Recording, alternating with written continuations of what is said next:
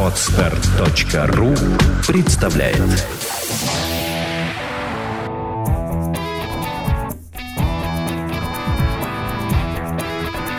Александра и Андрей Капецки в лучшем психологическом подкасте «Психология, мифы и реальность». Здравствуйте, дорогие друзья! Здравствуйте! Сегодня мы решили сделать э, так давно не появлявшийся блиц. Начнем? Начнем. Согласие есть продукт при полном непротивлении сторон. Ха, хорошо излагает собака. Учитесь, когда будут стулья. Утром. Утром деньги, вечером стулья. Или вечером деньги, ночью стулья. А лучше сейчас стулья, а завтра деньги. Дуся, я как человек, измученный нарзаном, долго беседовать не смогу. Я и рад бы, но ваши условия душа не принимает. Окончательный ответ? Ответ есть эквивалент мысли. Ну, хорошо сказал. Ну, вот досада, деньги прибудут только завтра по телеграфу.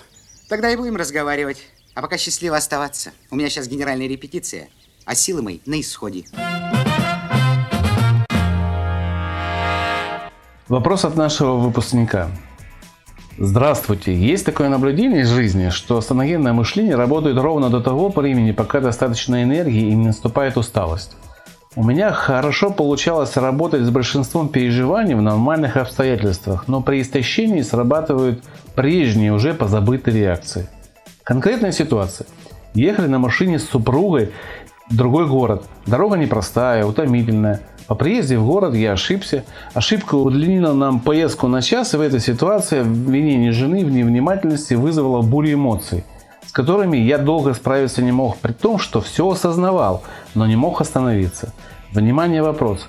Что делать в такой ситуации и как развивать и усиливать свою энергию, чтобы не попадать в подобные ситуации? Спасибо. Ничего сложного нет. Нельзя сказать, что саногенное мышление срабатывает только когда энергии достаточно, а, оно как раз и сохраняет вашу энергию, и ее у вас становится достаточно.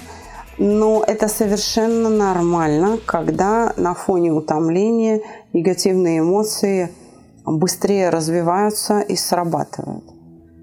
То есть срабатывает вот эта реакция. Это абсолютно жизненно, это закономерно – и, в общем, ничего нет плохого в этом. Этого не надо пугаться. А, странно было бы, если бы вы на фоне утомления не отреагировали. Нормальная психика должна генерить нормальные состояния. В данном случае ваша обида, допустим, или там вы разгневались на жену, вполне соответствует ситуации. А вот то, что вы не смогли долго прервать ход мысли, раздражение, бурю – свое, говорит лишь о степени утомления. Если мы хотим даже в утомленном или очень, или чрезмерно утомленном состоянии быть саногенщиками, нам требуется это состояние утомления включить в описательную часть упражнений по эмоциям. Тогда они, эти ощущения, эти состояния утомляемости, утомления усталости попадут под угошение. То есть вот это состояние усталости является внутренним стимулом, на который вы реагируете так же, как на внешний стимул жену. И если мы хотим не реагировать, вернее, это неправильно, правильно будет сказать изменить реакцию то у вас есть инструмент, наши доступные алгоритмы, есть чувство покоя, в котором, находясь, вы можете смоделировать ту ситуацию, начиная с ощущения усталости. Начните описывать ситуацию и моделировать это в голове, если вы делаете упражнение устно, с закрытыми глазками, с воспроизведение образа усталости. Это образ чувств. Образы, насколько мы знаем, бывают разные. Бывают э, образы, поступающие через зрительный анализатор, через слуховой анализатор, то есть образы в виде звуков, образы в виде запахов, а это образ чувств. Включите этот образ в описательную часть, и он попадет под угошение.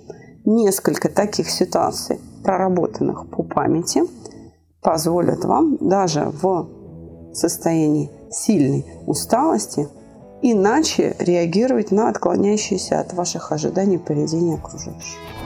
Вы слушаете подкаст «Психология. Мифы и реальность».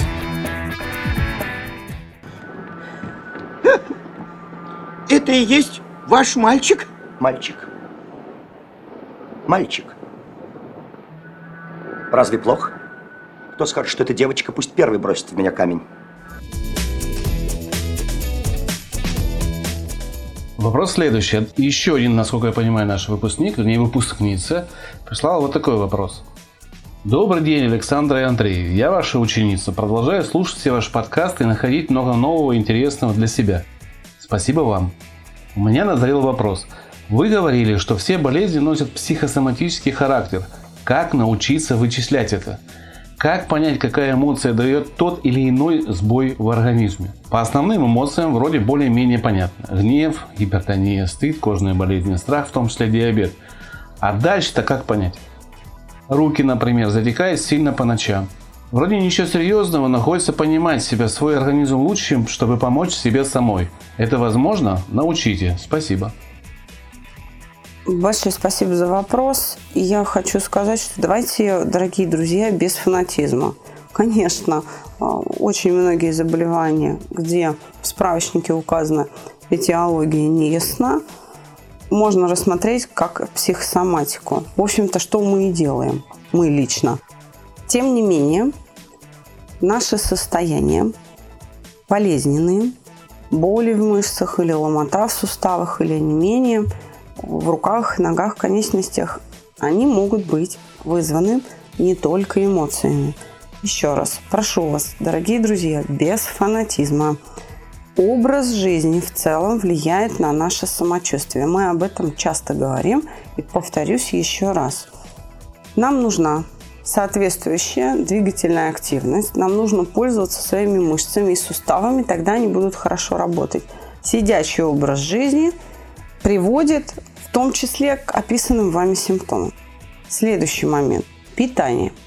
Если вы питаетесь слишком соленой, слишком острой пищей, которая содержит э, уксус, допустим, в том числе, помимо перечисленного мной, у вас тоже будут сложности с суставами, с мышцами, с самочувствием. Неизбежно будут. Если у вас не налажен режим сна и отдыха, будет точно такая же картина. Если вы спите на неудобном матрасе, будет точно такая же картина. Ну, то есть можно перечислять много-много-много всего, что приведет к описанным вами симптомам. Поэтому, поэтому наша с вами задача отделить мухи от котлет, чтобы определить, к э, какой эмоции может быть привязано состояние а, и жалобы на боли в мышцах, а не менее и так далее, нужно убедиться, что все остальное, что касается образа жизни, у вас в порядке. Это первое. Второе. Если у вас, допустим, идеальный режим сна и отдыха, правильное питание и хорошо налаженная двигательная активность, то да, давайте теперь приходить к эмоциям. Как их найти? Все очень просто. Что, какое событие жизненное предшествует обострению описанных жалоб? Какое жизненное событие? Его нужно в голове извлечь, описать и при пересчитывании вы найдете, какая там стоит эмоция. Вот и все. Сочетания настолько многообразны, настолько они индивидуальны, что я вам не скажу, вот это от гнева, а вот это от стыда. Связки бывают, ну, самые причудливые, самые причудливые. Поэтому способ диагностики очень простой. Исключите влияние образа жизни – поживите там какое-то время, правильно, образ жизни, да, здоровый образ жизни, поживите в этом состоянии и Если жалобы остаются, то тогда ищем связку с эмоцией. Как это сделать? У вас произошло обострение, возникли жалобы, там, мышечные или суставные боли. Отматываем назад, что предшествовало, какое жизненное событие было накануне. В описательной части в тетрадке все отражаем максимально подробно, пересчитываем, может быть, даже не в этот день, а через день, и смотрим. Там будет содержаться информация об эмоциях. Давай дальше. Вы куда плывете? Чтобы ответить на этот вопрос, необходимо особое вдохновение. Я им располагаю. Закройте вашу книжку, допейте вашу чашку, дожуйте свой дежурный бутерброд. Снимите и продайте последнюю рубашку и купите билет на пароход. Ну что там ваши сводки, анкеты и доклады, когда повсюду рядом и тут? Счастливые находки, таинственные клады, неужели так и пропадут? Ах, неужели, неужели, неужели не хочется вам, налетая на скалы и мели, тем не менее плыть по волнам в бурном море людей и событий, не щадя живота своего? Совершите вы массу открытий, иногда не желая того. Я предлагаю поговорить о профессиональном выгорании. Мне кажется, что в нашем обществе к людям, у которых случилось профессиональное выгорание, относятся крайне негативно. Это как бы вменяется им в вину. А мне кажется, что это большая беда. В международной классификации болезней 10 пересмотра есть это состояние. Значит, ВОЗ признает это болезнью. Я бы хотел узнать, что способствует профессиональному выгоранию, как это проявляется, как можно его профилактировать, а если уж случилась такая беда с человеком, как ему можно помочь. Заранее спасибо, с нетерпением буду ждать. Профессиональное выгорание, наверное, действительно очень актуальная тема. Может быть, стоит эту тему обсудить на подкасте отдельно, но я отвечу сейчас пока вот кратко. Понимаете, в чем дело? Профессиональное выгорание – это не перелом. Он случается не вдруг. Шел, упал, очнулся гипс. Так не бывает. И поэтому профессиональное выгорание – это во многом ответственность самого человека, который выгорел.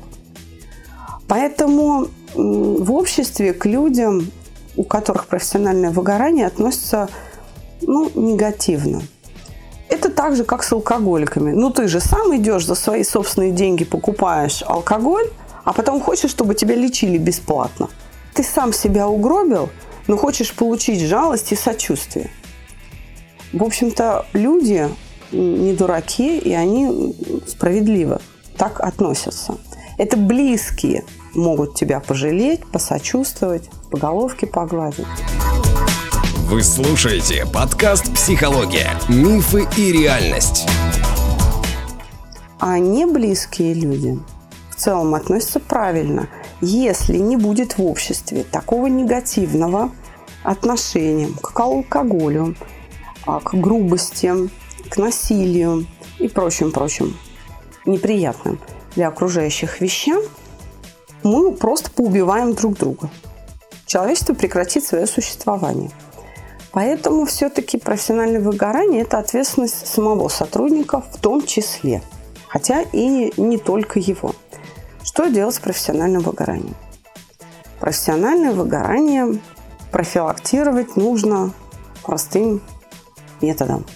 Соблюдать трудовой кодекс и санитарные нормы, которые содержатся в требованиях по охране труда. Всего-навсего. И этого вполне достаточно для того, чтобы человек эффективно восстанавливался, тогда он не будет выгорать.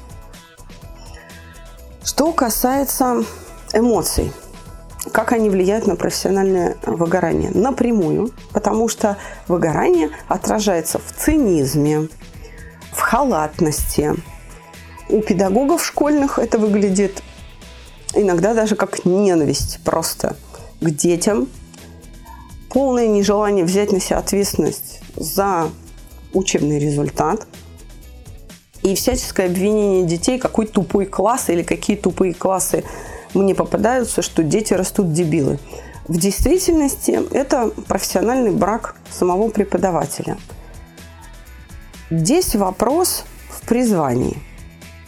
Вопрос в том, на своем ли вы месте находитесь. Если вы не любите свою работу, попали в эту профессию как бы случайно, то эмоциональное выгорание равно профессиональное выгоранию будет неизбежным и довольно быстрым. Если вы все-таки любите свою работу, то здесь просто путь в освоении саногенного мышления. Я хочу обратить внимание наших слушателей вот на что, что эмоциональному выгоранию подвергаются сотрудники социальных служб. Не инженеры, не водители, не машинисты электропоездов и так далее. Но в обществе стало принято считать, что профессиональному выгоранию подвергаются все профессии. Хотя изначально этот термин был введен в обиход в Соединенных Штатах, когда была организована первая социальная служба психологическая, социальные работники начали прием. И через несколько месяцев после волны восторгов пошла волна жалоб. Те, кто должен был сочувствовать и поддерживать население, начали, в общем-то, с цинизмом высмеивать проблемы людей. И пошла волна жалоб. Это явление было названо профессиональным выгоранием. Но это если очень грубо и очень неточно, примерно так. Поэтому соблюдаем трудовой кодекс, соблюдаем санитарные нормы и бережем себя от профессионального выгорания изучением саногенного мышления. Почему я говорю о санитарных нормах? А вы, когда станок включаете в работу, на нем написано, на какой период бесперебойной работы он рассчитан на 6 часов, допустим. Если станок будет работать 8, его износ будет быстрее. И вам придется менять станки на своем заводе и, соответственно, нести дополнительные расходы, дополнительные издержки на поддержание качественного производства не за 5 лет, а за 3 года. Соответственно, износ оборудования, износ вас как человека – будет идти быстрее. Поэтому берегите себя. Трудовой кодекс вам это позволяет.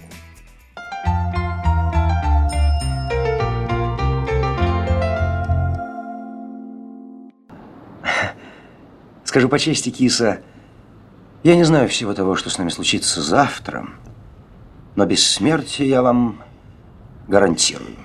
Да уж, Пройдут годы, киса. А они пройдут, многое забудется. Но благодарные потомки никогда не забудут это эпическое, это монументальное полотно. Следующий вопрос пришел э, из общества, сообщества, с которым мы поддерживаем дружеские связи. Мама Стори. Э, сообщество находится в, Инстаграме, мы с ним дружим. И нам периодически оттуда поступают вопросы от э, будущих мамочек, от мамочек уже состоявшихся. А, в общем, то, что касается дородовой, а, родовой и послеродовой жизни этих женщин. Итак, вопрос. Все у меня хорошо. Беременность вроде бы легкая, желанная. С мужем все окей. Но есть одно но. У меня частенько бывают такие состояния слабости, при которых я ничего не могу делать. Только лежать и все равно плохо. Не хватает воздуха и в голове туман. Естественно, с беременностью все обострилось. В принципе, я с этим справляюсь, но страшно за роды. Рожать планирую сама и боюсь, что это состояние придет и в роды. Вдруг меня накроет этой слабостью, и я причиню вред ребенку. А еще хуже, если я потеряю сознание. Этот страх преследует меня довольно давно. Причем я не боюсь боли при родах. Не боюсь схваток и всего прочего. Надеюсь, матушка природа не подведет в этом плане. Даже не зная, как побороть этот страх, да и возможно ли это. Да, это возможно, но первое, на что должны были обратить внимание наши слушатели, это на то, что девушка, девушка, молодая мама, будущее, назвала словом «у меня все хорошо». У нее слабость, у нее туман в голове, у нее страхи, все хорошо. Все хорошо, прекрасная маркиза. Все хорошо, все хорошо. Это не так, это самообман, моя милая. Да, можно справиться с вашими страхами. Если вы придете к нам, мы ваши страхи уберем. И вот, это, вот эти приступы слабости, тумана в голове тоже можем убрать. Врач, наверное, сказал бы, что у вас вегетососудистая дистония. Но то, что вы описали, вполне может укладываться как симптоматика самого страха. Вот начали бояться, перестали и на отходнике такое состояние. Или наоборот – чему это я? К тому, что по факту вред своему ребенку вы уже причиняете. Мозг начинает функционировать, акушеры-гинекологи скажут, там на девятой, что ли, неделе беременности. Уже идет электрическая активность мозга. Формируются структуры, формируется психика. Может быть, она и раньше уже есть. Я, к сожалению, этого не знаю. И внутриутробно ребенок, находясь внутри мамы, идет научение, в том числе эмоциональным реакциям. Если вы не желаете своему ребенку такой же судьбы, как у вас, то вам нужно быстренько озадачиться этой проблемой и быстренько ее решить. Решить проблему вот этих приступов слабости, а самое главное проблему страхов. В противном случае ребенок будет у вас жить на ручках до окончания школы. Он будет всего бояться в жизни. Потому что пока он был внутри вас, он научился так бояться, что ой-ой-ой, лучше даже вашего. Потому что ничему другому учиться у него не было возможности. Он не связан с внешним миром. Он связан с вами. А вы что делаете? И как часто? Поэтому период беременности – это должен быть период беспробудного счастья. Спасибо, Александра. Вопрос очень думаю, актуальны для многих мамочек будущих. Надеюсь, что найдет этот ответ, отзывы во многих сердцах. Еще один вопрос с того же сообщества. Вы слушаете подкаст «Психология. Мифы и реальность».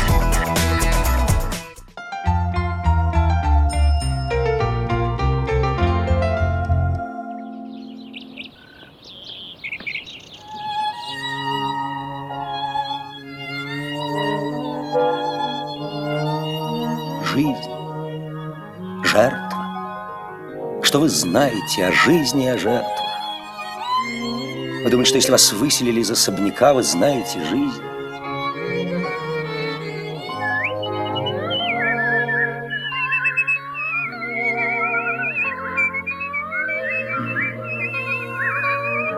Если вас реквизировали поддельную китайскую вазу, это жертва –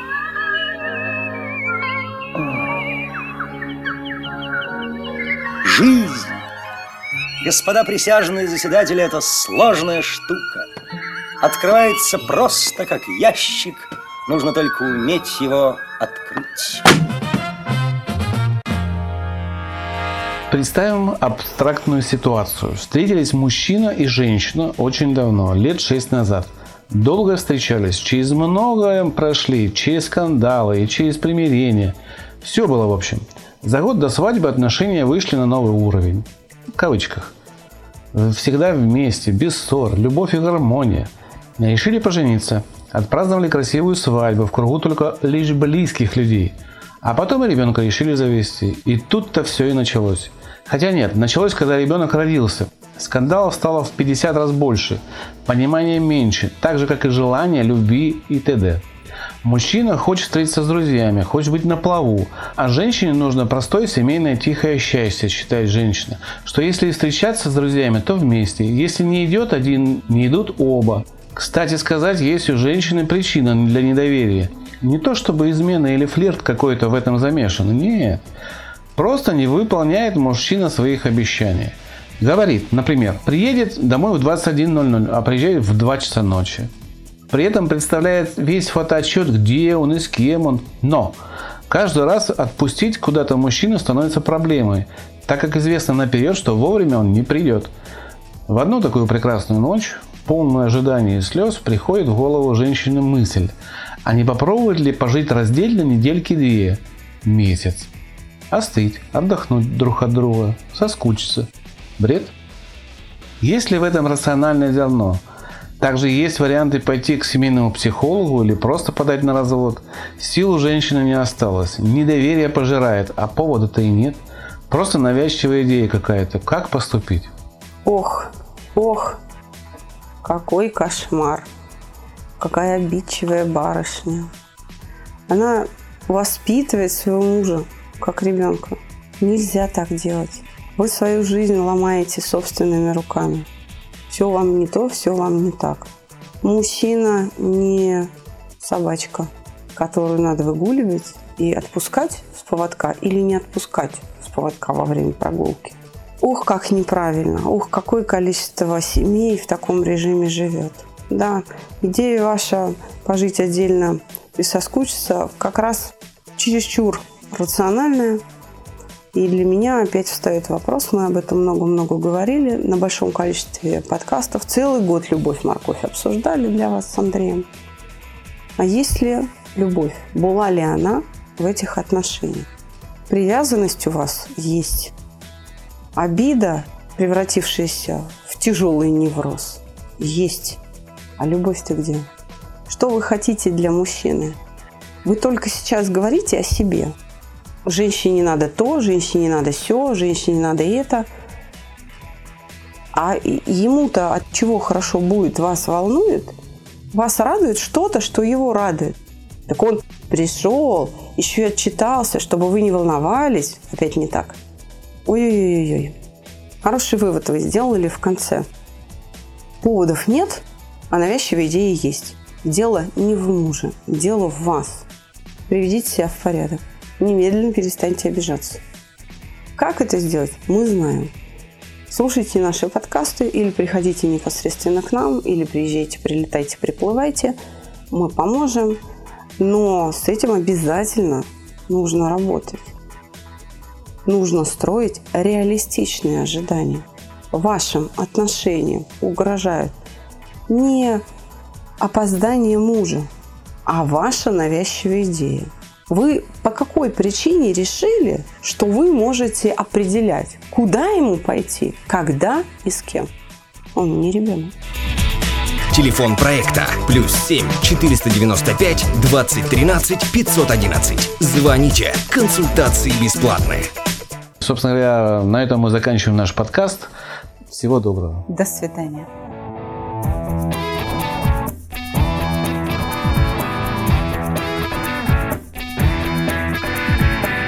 Психология, мифы и реальность. Слушайте каждый понедельник и четверг.